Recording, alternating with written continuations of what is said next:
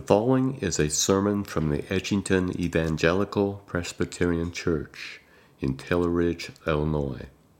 It's time now to open the scriptures together. So we are opening to the book of Colossians now for the last time in our series of expositions, the book of Colossians, chapter 4 and verses 7 through the conclusion of chapter 4. Uh, this is our 28th sermon in the book of Colossians.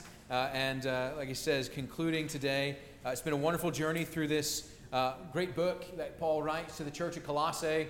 Uh, as you're going there, let me remind you, and something maybe for the last time for a while, that the, the church at Colossae, which was a small, out of the way place in Asia Minor, modern day Turkey, uh, the Colossian church was a new church, a small church, again, in something of an out of the way place that used to be a place of great consequence but has since dwindled down as trade routes passed over the city of Colossae.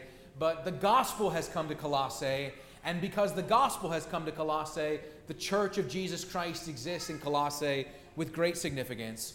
Paul writes to the Colossian church from prison with a word of encouragement to them that they should continue in the faith that they have believed, not only continuing to believe it in their hearts, but continuing to live out the gospel by way of the application of its truth to their lives as they say, Jesus is Lord and we will follow him.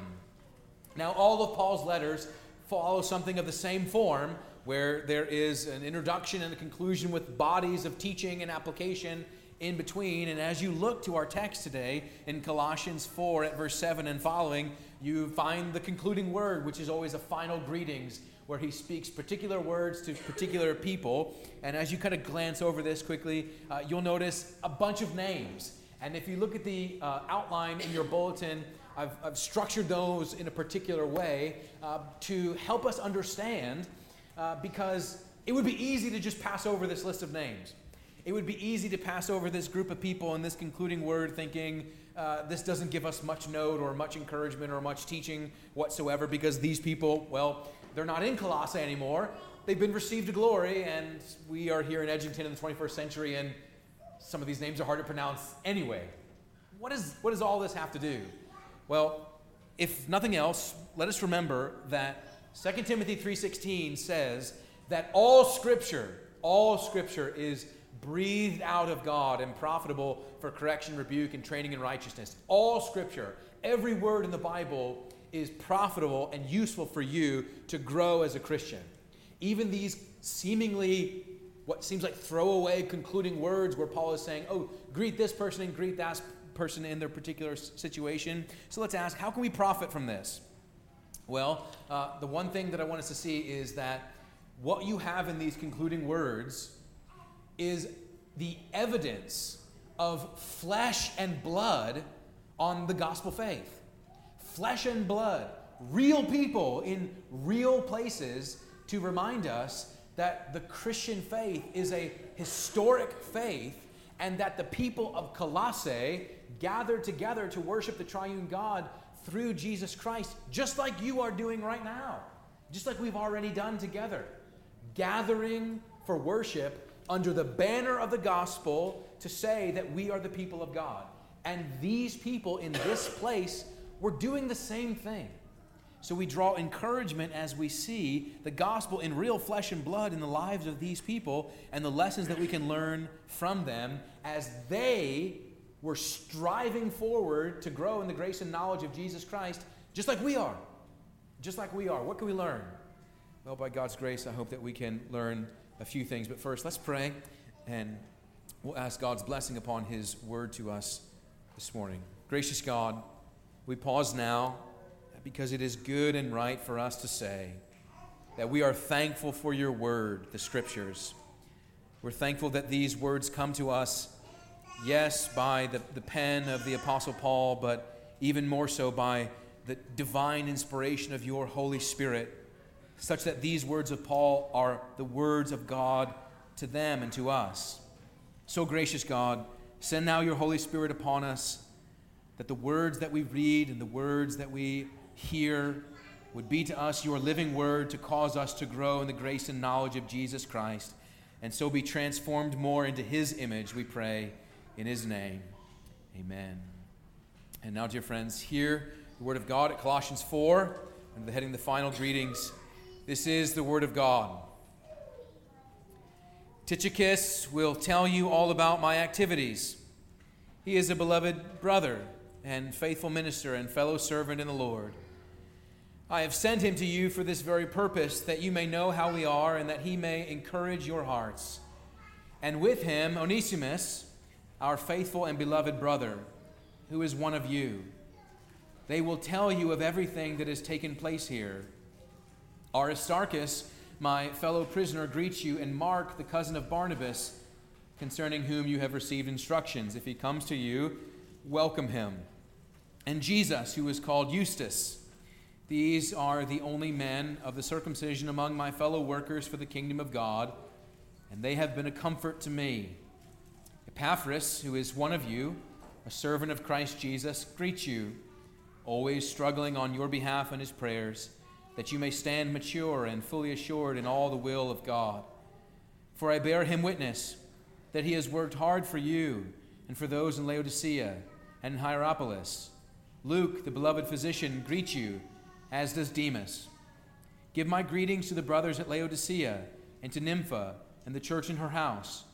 And when this letter has been read among you, have it also read in the church of the Laodiceans, and see that you also read the letter from Laodicea, and say to Archippus, See that you fulfill the ministry that you have received in the Lord.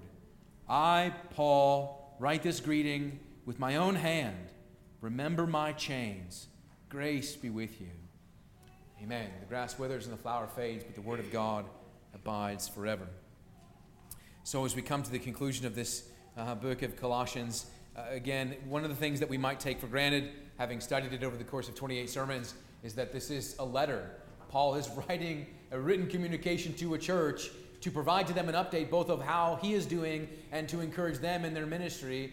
So don't forget the fact that this letter would have just been read straight through in one sitting for the church to hear, and then they would, of course, received a written copy so that they could continue to know what Paul has said. But one of the disadvantages, perhaps, of chopping it up over the course of time is to, to miss the, the big picture, to miss the forest as we've looked at the individual trees. But as we've looked at both the trees, let's keep in mind the forest. That what Paul is saying to this church is that Jesus Christ is the preeminent one, the Lord and Savior and Redeemer who takes your life and by faith in Him transforms your life and unites you together both with himself and with the one another's among you, the people of God with you gather, with whom you gather to worship Jesus Christ. Paul is saying that Christ and the people with whom you gather to worship that Christ matter. The church matters. The people of God matter. The Savior matters. And your life in Christ and your life in the church matters. And Paul affirms that all through this book.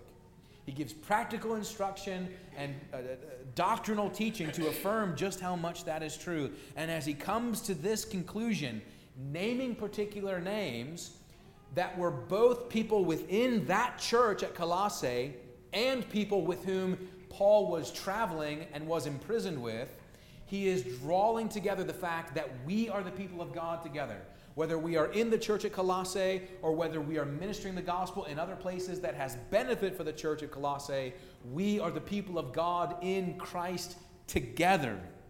Paul is putting flesh and blood on the gospel as he names these particular people. And as you see there in your bulletin, I want us to see something of this outline to, to summarize briefly who these people are and what they teach us.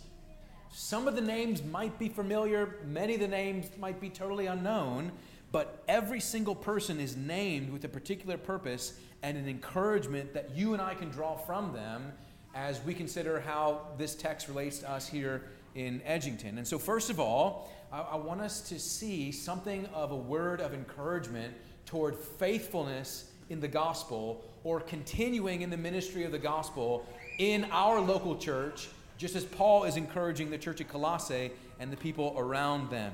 So, under this heading of gospel faithfulness, notice these few names Tychicus, Epaphras, and Archippus in verses 7, 12, and 17.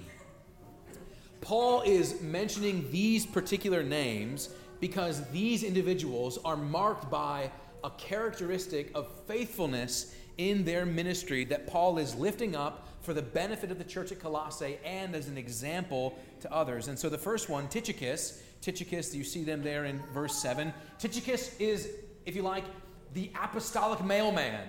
Tychicus is the one who has the letter of the Colossians in his hand and is bringing it to the church from Paul. This apostolic mailman who, without his faithfulness, we wouldn't have the letter. It is by Tychicus' own hand that the church of Colossae receives Paul's writings. And he also brings to them not only the written report, but also the verbal report, because you see there, Paul says, He, Tychicus, will tell you all about my activities. Tychicus, the letter carrier. What should we take from that of gospel faithfulness? This that you and I are often tempted to think that in the realm of Christ's kingdom, there are important jobs and then there are little jobs. We think that there are people who come up front and who speak and who stand and who might perhaps gain notoriety or association with the church in such a way that you think about the church and you think about this person because of their visible ministry. And we're tempted to think that those jobs really matter and somebody's got to take out the trash and unlock the doors. Suggesting perhaps that unlocking the doors and taking out the trash is menial or lesser ministry. Tychicus reminds us that there is no such thing as a little job in the scope of Christ's kingdom. Tychicus is a man who holds no particular New Testament office. He's not an apostle. He is not an elder. He is not an evangelist. He is none of those things, but he is, Paul says, a faithful brother, a beloved brother, faithful minister, and a fellow servant. Friends, this reminds us that supporting ministries and ministries of service that don't garner attention or who might be received or perceived as unglamorous, overlooked, or even ignored, all of that matters for the kingdom. All of it matters for the kingdom. And Tychicus is a beloved brother, faithful minister, and fellow servant, as is, verse 12, a man named Epaphras. Now, we introduced ourselves to him at the beginning of this study, a long time ago, but Epaphras, there in verse 12, is a Colossian citizen who met Paul in prison who came to faith in Jesus Christ and then was released and was the one who first brought the gospel to Colossae and who ministered the gospel among them. Epaphras is spoken of all the way back in chapter 1, verse 7, as the one who brought the word to them. In a sense, Epaphras is their pastor. And notice the description in chapter 4, verse 12 of Epaphras' ministry. Chapter 4, verse 12 Epaphras, who is one of you, a servant of Christ Jesus, greets you, always struggling on your behalf in his prayers, that you may stand mature and fully assured in all the will of God. Epaphras is here described as a picture of gospel faithfulness, who prays down the blessings of heaven on this congregation and who ministers faithfully that the word of God might be known amongst them. If you actually look back uh, in uh, chapter 1, Colossians chapter 1, verse 25, Paul himself speaks of this picture of gospel faithfulness, gospel ministry. Colossians 1, verse 25, Paul says, I became a minister according to the stewardship that God was given to me for you, to make the word of God fully known. And that's what Epaphras was doing amongst them. So I want to ask you this question as you think about the ministry of the gospel and the ministry of faithfulness in the ministry of the gospel, what does it look like? What should gospel ministry look like? Or another way of asking it, this is somewhat awkward considering I'm the one that does it, but what should your pastor be doing? What should your pastor be busy with? There's lots of things to do, there's meetings to attend, there's people to check in on and all the rest. But I want you to see that Paul lifts up this model of gospel faithfulness in Epaphras as someone who is doing the work of the ministry, and the work of the ministry is to make the word of God most fully known. So, gospel faithfulness, gospel ministry faithfulness looks primarily like praying and teaching, praying and preaching. And actually, if you were to come to one of our session meetings, which by the way, you're welcome to do so, our session meetings are open meetings. At the top line of our agenda is always the book of Acts, chapter 6, verse 4, which says that the ministry that we are entrusted with is a ministry of the word and prayer. That's what our elders do. We pray and we spend time in the scriptures for learning and for teaching. Paul says gospel faithfulness looks like this laboring for the word of God to make it fully known among you. And that's why he encourages Archippus there in verse 17 you keep going. Verse 17, who is likely to be somebody in the context of Colossae, but who probably had a ministry in a neighboring town, he says to him in verse 17, Say to Archippus, See that you fulfill the ministry that you have received in the Lord. Do what you're supposed to do, in other words. Do the job that you were given to do. Fulfill your ministry. Don't be over here tinkering in all these things and that thing instead of the things that you're supposed to be doing. Fulfill your ministry. And so these, these people, Tychicus, Epaphras, Archippus, are pictures of gospel faithfulness who are busy and about their labors for the sake of the kingdom. And again, lest we think that it's just the person who's teaching the Bible, that they're the important gospel minister, we wouldn't have any of it without Tychicus, the one who brings the letter. Gospel faithfulness looks like service in the church, regardless of how much it's noticed, regardless of how glamorous it is, because it is all the ministry of God's word to God's people. Gospel faithfulness, in other words, as Paul encourages these particular people. It's a stewardship given to me for their sake, gospel faithfulness. But then, secondly, notice how gospel fellowship is key here as well. As Paul is naming these particular names, one of the things that doesn't immediately jump off the surface to us is that these names represent diversity of social groups and diversity of geographic background and uh, political status and also um, culture. At closer inspection, these smattering of names represents the fact that what the gospel does is not only unite us to Jesus Christ, but it also unites us together as fellow Christians, even people who are different from you who look different from you, who come from different backgrounds from you, who have different education levels than you, who have different life experiences. All these diverse groups of people come into one union with Christ and one another. So notice there's a bunch of Jewish names here Aristarchus, Barnabas, Justus. It's a reminder to us that Paul's ministry, which was primarily a ministry among the Gentiles, had Jewish people that were a part of his ministry believing in Jesus. Because even though he went everywhere upsetting the Jews, telling them that their Messiah has come and his name is Jesus, and the Jews largely rejected him, there were Jewish people who came to believe in Jesus Christ as their Savior. Paul says these are faithful brothers, Jewish men, Aristarchus, Barnabas, Justus, but there's also among those Jews a Gentile. See the reference to Luke in chapter 4, verse 14. Luke, the beloved physician, greets you. Luke is a Gentile. Luke is not Jewish. And yes, this is the Luke of Luke, the gospel according to Luke and the book of Acts. And it's the only place in the scripture that we actually get tipped off that he's a physician. But the Luke, the writer of Luke and Acts, is with Paul and a Greek speaking fellow gospel minister with Paul and with the Jewish brothers. Luke, who would otherwise have no dealings with these Jewish men, they have been brought together in a united fellowship of gospel faith together. Also, of interest there is that Luke is the only Gentile author in the New Testament. Every other author in the New Testament, human author, is Jewish. Luke is the only Gentile one, but Paul says we are together in Christ, Jew and Gentile, as the gospel goes out. Look back into chapter 3, verse 11, chapter 3, verse 11, and remind yourself what Paul has said when he says, Here there is not Greek and Jew, meaning that's not what defines us most of all anymore. Here there is neither circumcised nor uncircumcised, or barbithian, or Scythian, or slave, free, but Christ is in all. Christ is all and in all. In other words, Christ unites together people who otherwise wouldn't only not have social dealings with each other, they wouldn't pursue them at all. But Christ has brought them together.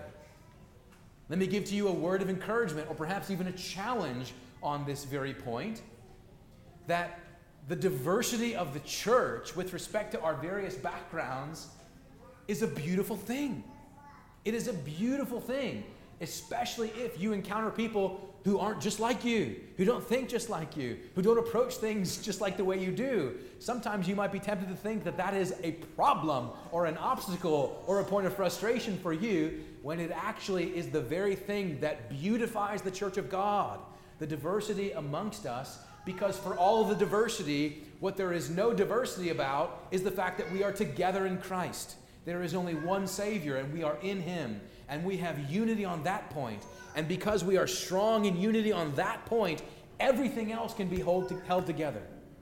The unity of gospel fellowship, as this gospel goes, all over the place. Hierapolis and Laodicea and Nymphia, that's all places across Asia Minor, modern day Turkey. Paul says the gospel's going everywhere, uniting all types of people together in Christ, and it's a good thing, a beautiful thing. But perhaps most interestingly, here in this word of gospel fellowship, is a particular man that we find his name at the end of verse 14. You see that there in verse 14? After Luke is mentioned, the beloved physician greets you, Paul says, as does Demas. And what we can draw from this is that Demas is likely imprisoned with Paul as he writes Colossians, that he is with Paul and a fellow minister with Paul, Demas sends you his greetings as well. But Colossians is an earlier letter in the ministry of Paul. And as Paul's ministry goes on, this man, Demas, will go from being a co worker with Paul to somebody who abandons Paul altogether. But at this point, he's still with him. If you were to flip forward into 2 Timothy 4, verse 10, you could go there, but you could also just listen to 2 Timothy 4, verse 10, at the conclusion of 2 Timothy, Paul again mentions this name, Demas, seemingly unsuspecting in Colossians. But in 2 Timothy 4, verse 10, Paul says, Demas is in love with this present world and has deserted me and is gone. And his name being mentioned here at the conclusion of Colossians stands as this very sharp word of warning that Demas, who is with Paul at this point, is someone who will abandon Paul in the future. And not only abandon Paul, but who will abandon Jesus Christ. His description in 2 Timothy 4:10 is that Demas is in love with the world. Demas has gone on to chase the things of the world rather than Jesus Christ. And he is named at the conclusion of 2 Timothy not as a faithful member of the church, but as one who has abdicated, as one who has abandoned, who is apostate. Loved ones, let Demas's name at Colossians be a word of warning that it is possible to be physically present in the church, but to end up demonstrating that you were never spiritually in union with Jesus Christ because you flee. One of the ways that you demonstrate the sincerity of your faith is by persevering in that faith. And Demas, who is with Paul now, who will go on to abandon him, will demonstrate that he never really was in Christ. Let it be a word of warning that it is possible to be put outside the fellowship of the gospel because the fellowship of the gospel that unites people from all various points of background is a gospel that does not continue to include those who reject Jesus Christ, like Demas. So, gospel faithfulness, gospel fellowship, and also, finally, gospel forgiveness.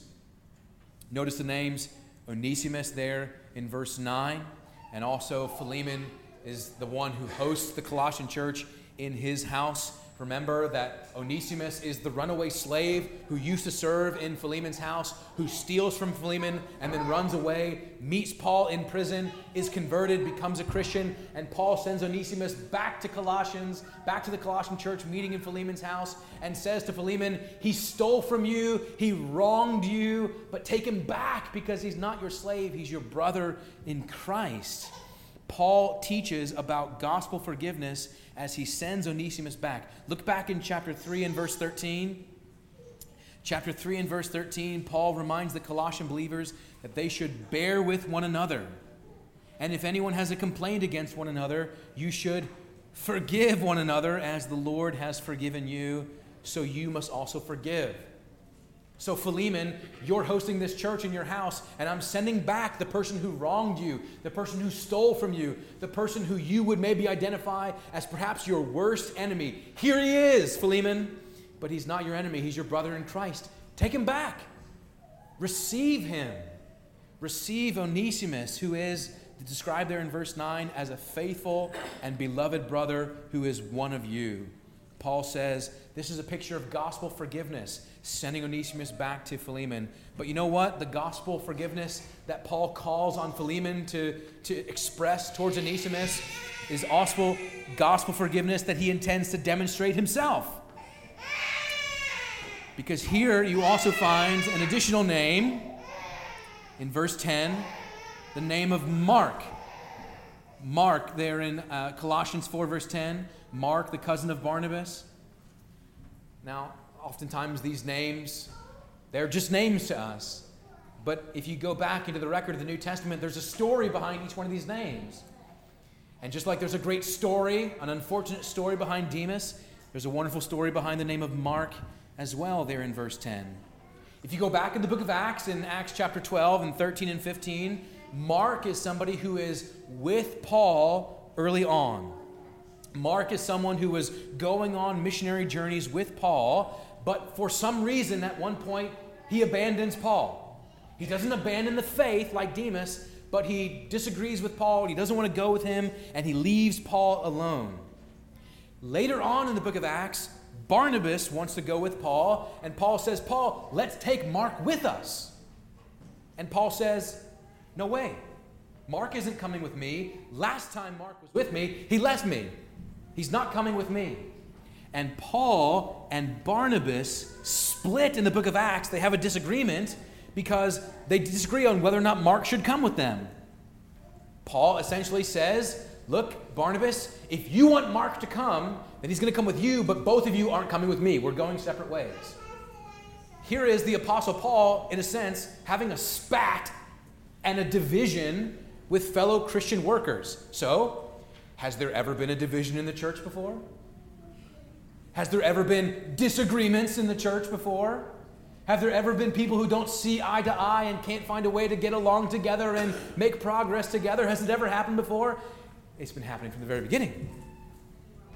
But here's a beautiful thing that this man, Mark, who left Paul, who Barnabas told Paul, uh, Paul told Barnabas, look, if you want to go, he can go with you, but he's not coming with me. It's very clear that here in the book of Colossians, when he greets him in verse 10, they've been restored. They've been restored to each other. He says, greet him. Mark has been restored to Paul. Mark has been rehabilitated as a worker for the gospel and a companion of Paul because the forgiveness that Paul is encouraging other people to pursue is a forgiveness that he intends to demonstrate in his own life. And that's a beautiful thing. When he says, Mark greets you, what lays behind that is disagreement, division, hard feelings that get restored as forgiveness is extended and grace is shown. Gospel faithfulness, gospel fellowship, gospel forgiveness. So, what you have here at the conclusion of the book of Colossians is real people in a real place. So, I want you to think for a minute. If the Apostle Paul, under divine inspiration, were to write the church in Edgington a letter, what would he say to us? Who would he name? That's not to say who would he pick favorites among. But would the Apostle Paul find, by the work of the Spirit, these characteristics in our church? Gospel faithfulness and gospel fellowship and gospel forgiveness at work in our midst in such a way that he would say, The gospel is real and living amongst you in real flesh and blood in your lives in the midst of the mess of your lives and the joy of your lives and the beauty of your lives, in the real lives of your lives together as a people of God? Are you faithful to the gospel? Are you being united together for the cause of the Word of God and the gospel of Jesus Christ? Are you being united together across differences and across different perspectives and across different backgrounds to be beautified and unified in the glory of Jesus Christ? And are you going forward forgiving one another? Not bearing ill will against one another? Decades old burdens, perhaps? Have you let them go for Jesus' sake? Because of who he is to you, so that the people that you are known amongst as the people of God are people that you are extending forgiveness to and receiving it from, as the reciprocity of forgiveness makes the church of God beautiful. You know this, don't you? Oftentimes, the world can be an ugly place full of hostility and hatred and anger and violence. But what should the church be like? It should be different, right? It should be beautiful with forgiveness and unity and faithfulness. And Paul says that's a church where the gospel takes hold and is transforming the lives of the people, where they are demonstrating the true reality of the preeminent Christ, who is not to them a theoretical Savior, but a real living Savior, transforming their lives here amongst us. And so Paul says to that church in Colossae and in Edgington, this concluding word, he says, Remember my chains, saying to them, It will cost you something to follow Jesus. It will cost you something to be faithful. It will cost you something to have a church fellowship. It will cost you something to give and extend forgiveness. Remember my chains. Remember my sacrifice to encourage you to press on. And as you press on, he says, Grace be with you. Go forward, church. Go forward in faithfulness, go forward in fellowship, and go forward in forgiveness. And the grace of God goes with you as you do it. And where that takes place, there you have a true church following a living and true Savior. And loved ones, it's a beautiful thing, isn't it? A church of God and fellow Christian believers, it's a beautiful thing. May God give His grace to us that will be so amongst us here as well. Let's pray. Gracious God, we thank you for your word and we thank you for this particular church here in Colossae and the word that you directed by your Spirit to, through the Apostle Paul to them. We pray that we might also receive in our time a similar word encouraging us on in faithfulness and in love for the kingdom of our Lord Jesus Christ. Would you please bless our church? Would you please strengthen the witness of our church? And would you please, Lord, continue to entrust to us the care of souls as we minister faithfully for the kingdom. Bless us, we pray, in Jesus' name. Amen. Thank you for listening to this sermon.